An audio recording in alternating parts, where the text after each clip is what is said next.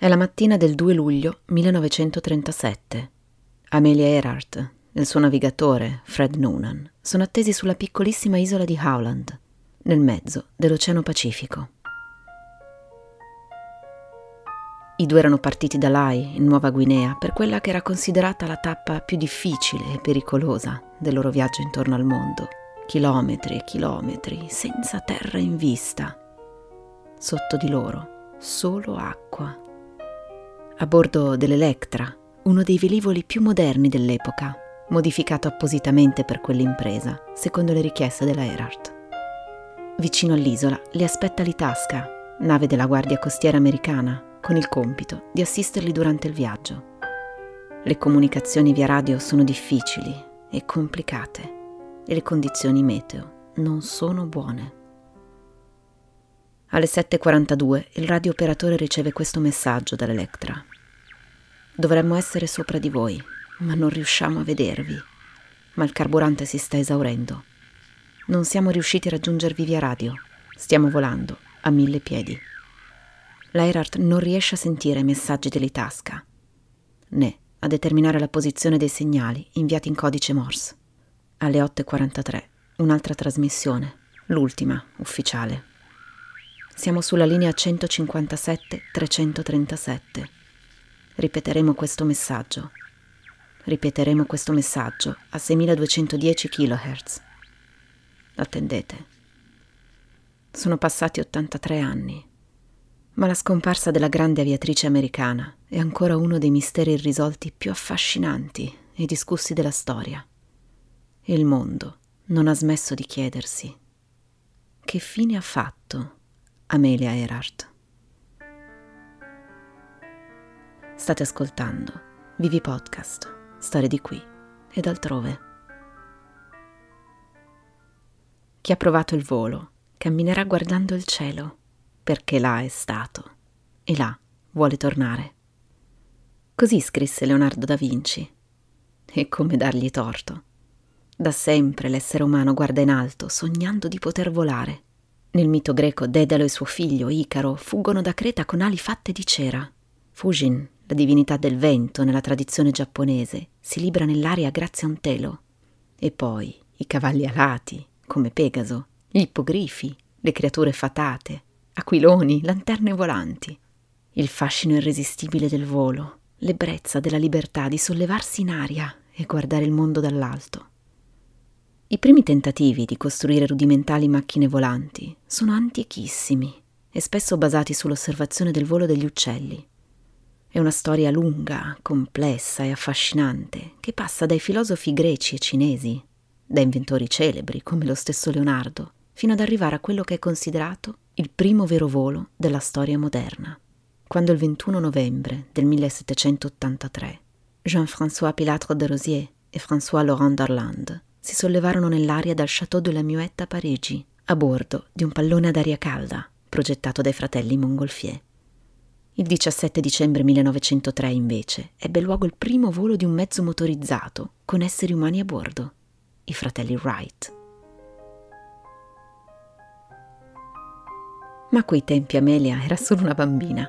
Nata il 24 luglio 1897 nella cittadina di Atchison in Kansas, da Edwin Earhart e Amy Otis, aveva una sorellina più piccola di due anni, Grace Muriel. Ma le due tra di loro si chiamarono sempre con dei soprannomi. Amelia era Millie e Grace era Pidge. Le due sorelle Earhart non erano le classiche ragazzine dell'epoca.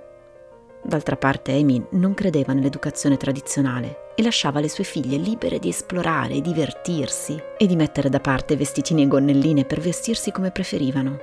Le due giocavano a baseball e a football, catturavano insetti, si arrampicavano sugli alberi, cacciavano i ratti col fucile, si lanciavano in ogni tipo di impresa, come quella volta in cui Amelia costruì con suo zio una rampa che partiva dal tetto della capanna degli attrezzi e arrivava a terra. La ragazzina la percorse tutta grandissima velocità dentro una cassa di legno. Finì a terra con un gran ruzzolone, ammaccata e con un labbro sanguinante, ma esclamò Oh, Pidge, è stato come volare. Impavida e determinata, fin da piccolissima. Ma ci sarebbe voluto ancora qualche anno prima di arrivare al primo volo. anni in cui la famiglia di Amelia attraversò dei momenti difficili, in buona parte dovuti all'alcolismo di suo padre, che pur avendo studiato da avvocato lavorava presso le ferrovie. Nel 1904 i genitori si erano trasferiti a Des Moines, in Iowa, lasciando le figlie a vivere con i nonni. Amelia e Muriel li raggiunsero solo nel 1908 e le due, che fino a quel momento erano state educate in casa, vennero iscritte per la prima volta alla scuola pubblica. Sempre a causa del lavoro paterno la famiglia dovette spostarsi ancora una volta, in Minnesota. Nel 1914 però la situazione divenne insostenibile Edwin perse il lavoro e la moglie si trasferì con le figlie da amici a Chicago.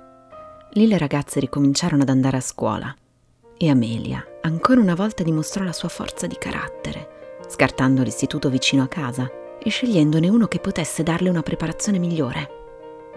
Si diplomò nel 1916. Come spesso succede a quell'età, non aveva un'idea chiara di ciò che voleva fare. Per molto tempo aveva sognato di studiare e costruirsi una carriera ma alla fine frequentò il college solo per un breve periodo. Nel Natale del 1917 decise di andare a far visita alla sorella, che nel frattempo si era trasferita a Toronto.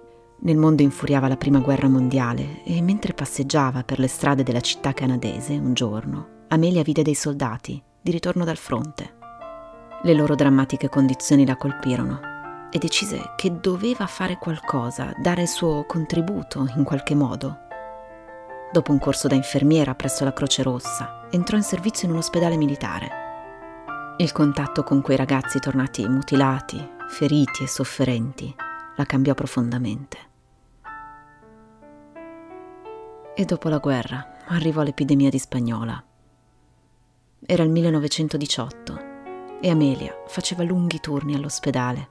Si ammalò e fu ricoverata nel novembre di quell'anno per una grave polmonite e per una sinusite, i cui strascichi si portò dietro tutta la vita. Venne dimessa a dicembre, ma le ci volle quasi un anno di convalescenza per riprendersi dalla malattia.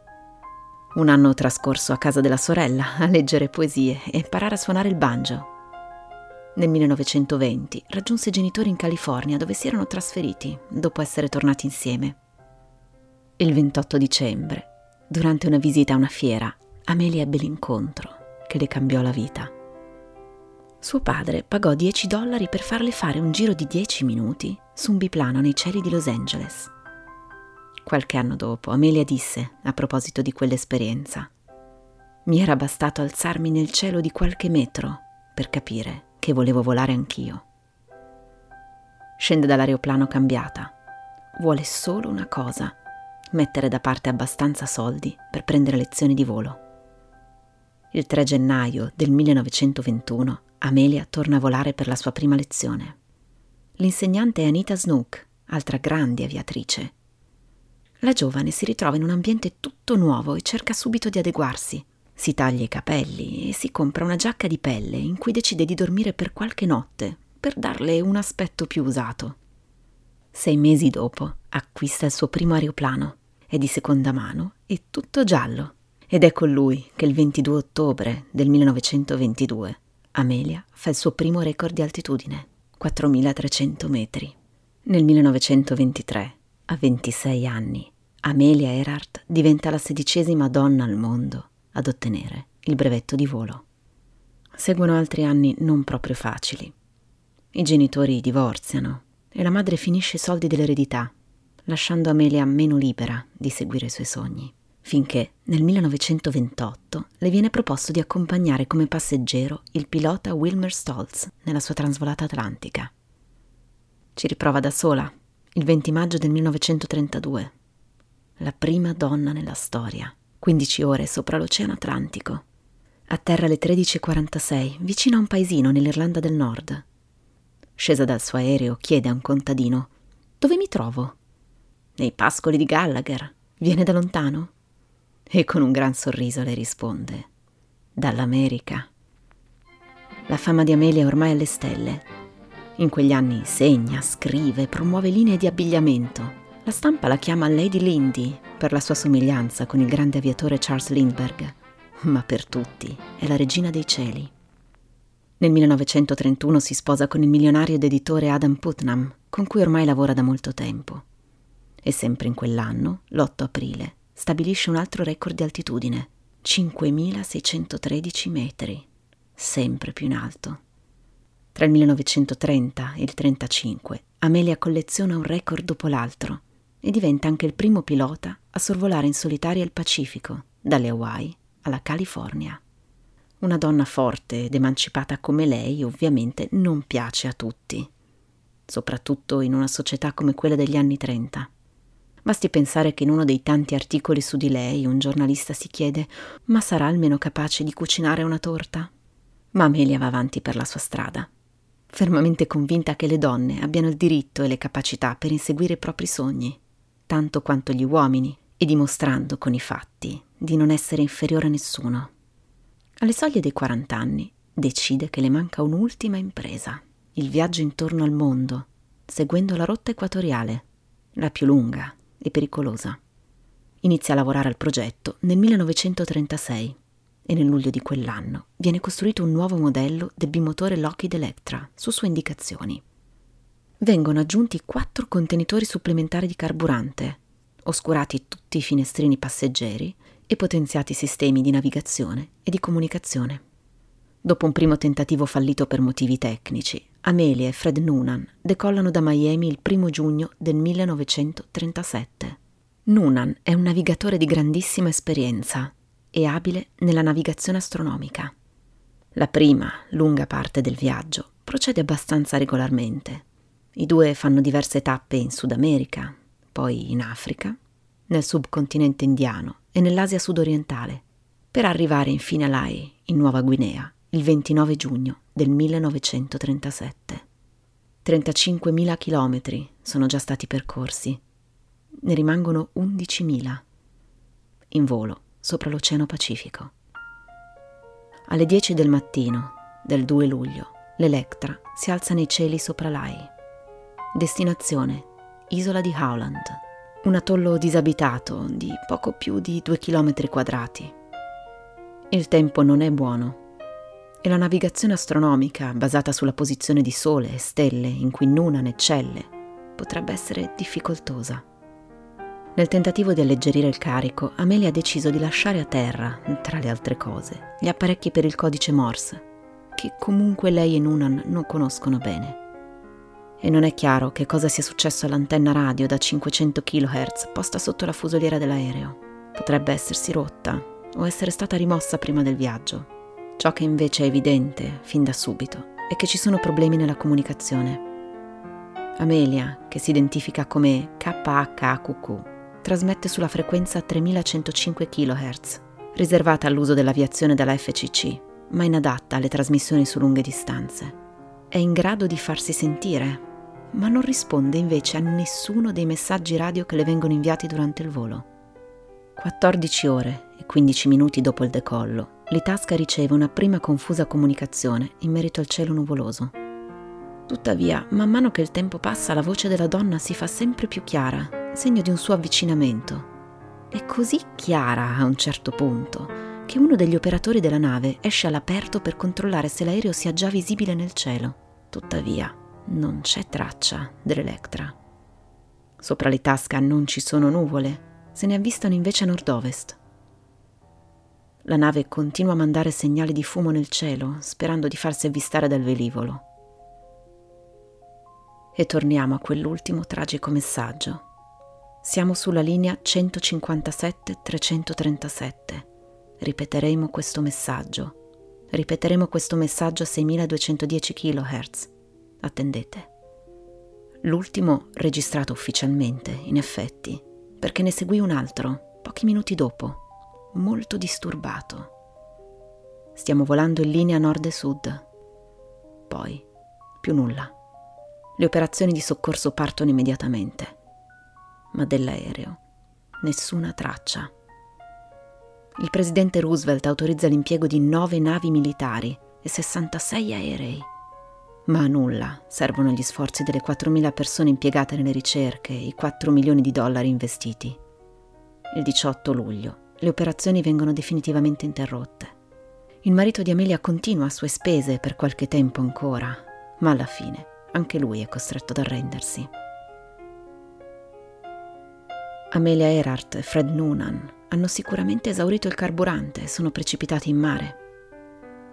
Lì, da qualche parte nell'Oceano Pacifico, non distante dall'isola che doveva essere la loro salvezza.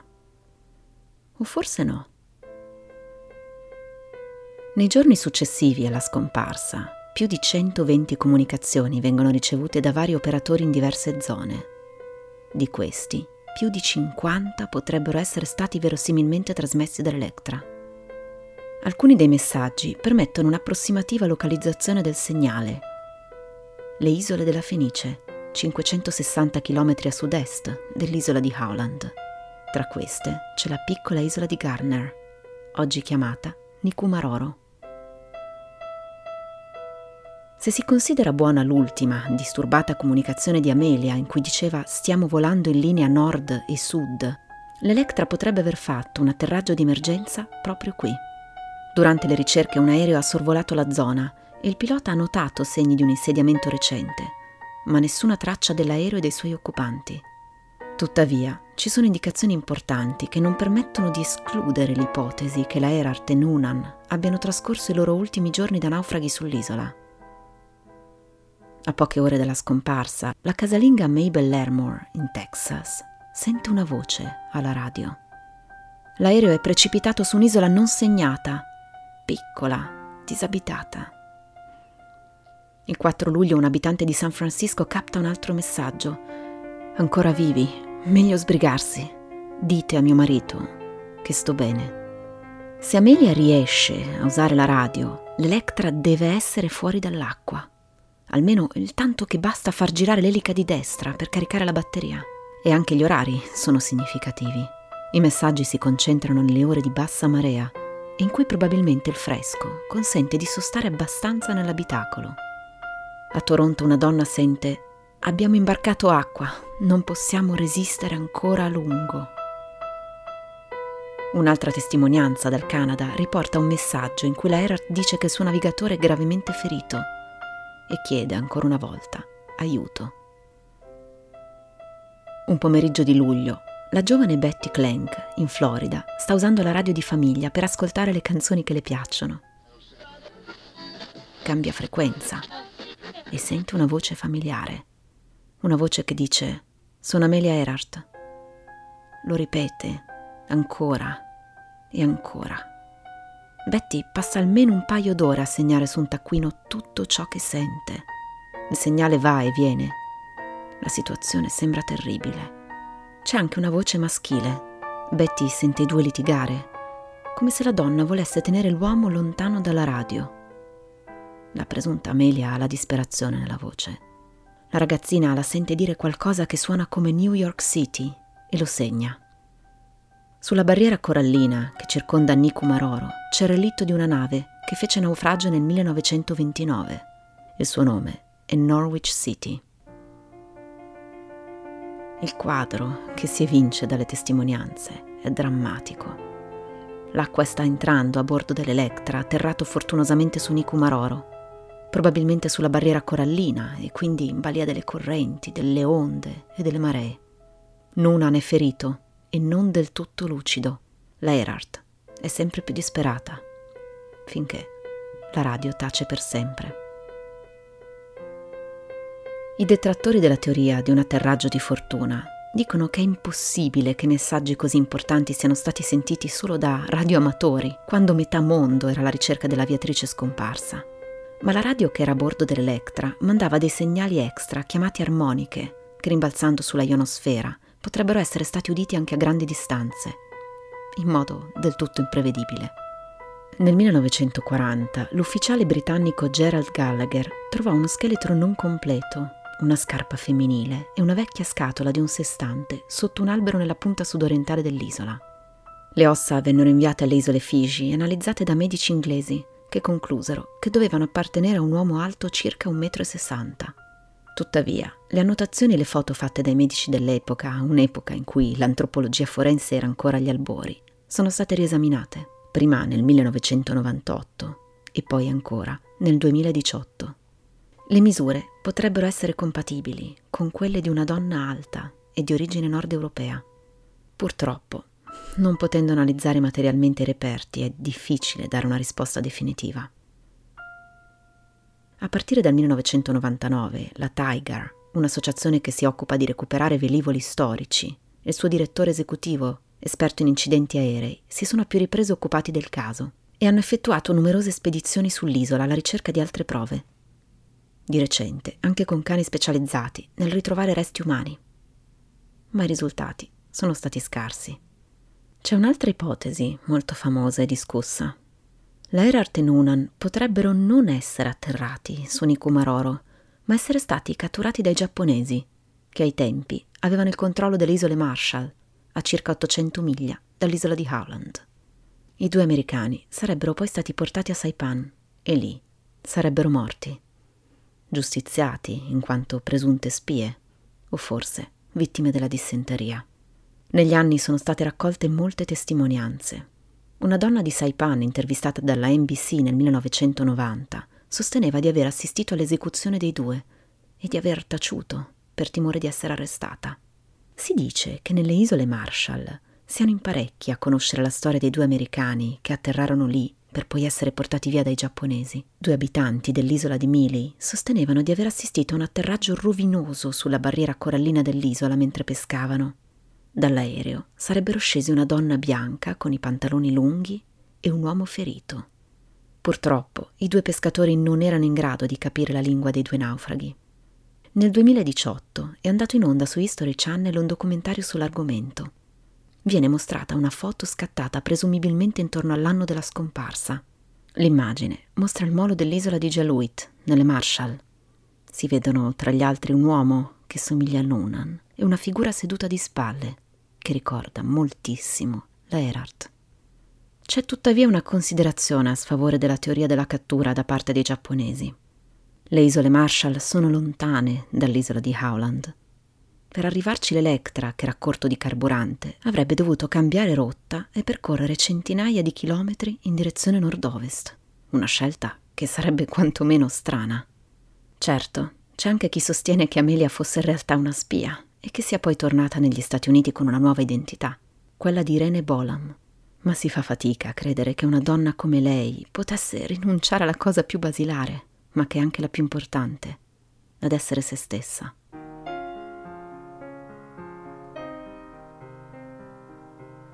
non sappiamo dire che cosa sia successo veramente quel 2 luglio. Se l'Electra si sia inabissato e il segreto giaccia nelle profondità marine, se sia nascosto nei ricordi di soldati giapponesi o abitanti di isole sperdute. Forse non avremo mai la soluzione a questo mistero.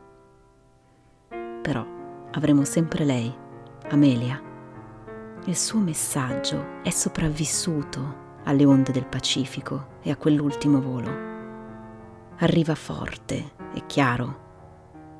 E non c'è modo migliore di chiudere questa storia se non con le sue stesse parole. Si può realizzare qualsiasi cosa si decida di fare. Si può agire per cambiare e controllare la propria vita. Il percorso che si compie è la vera ricompensa.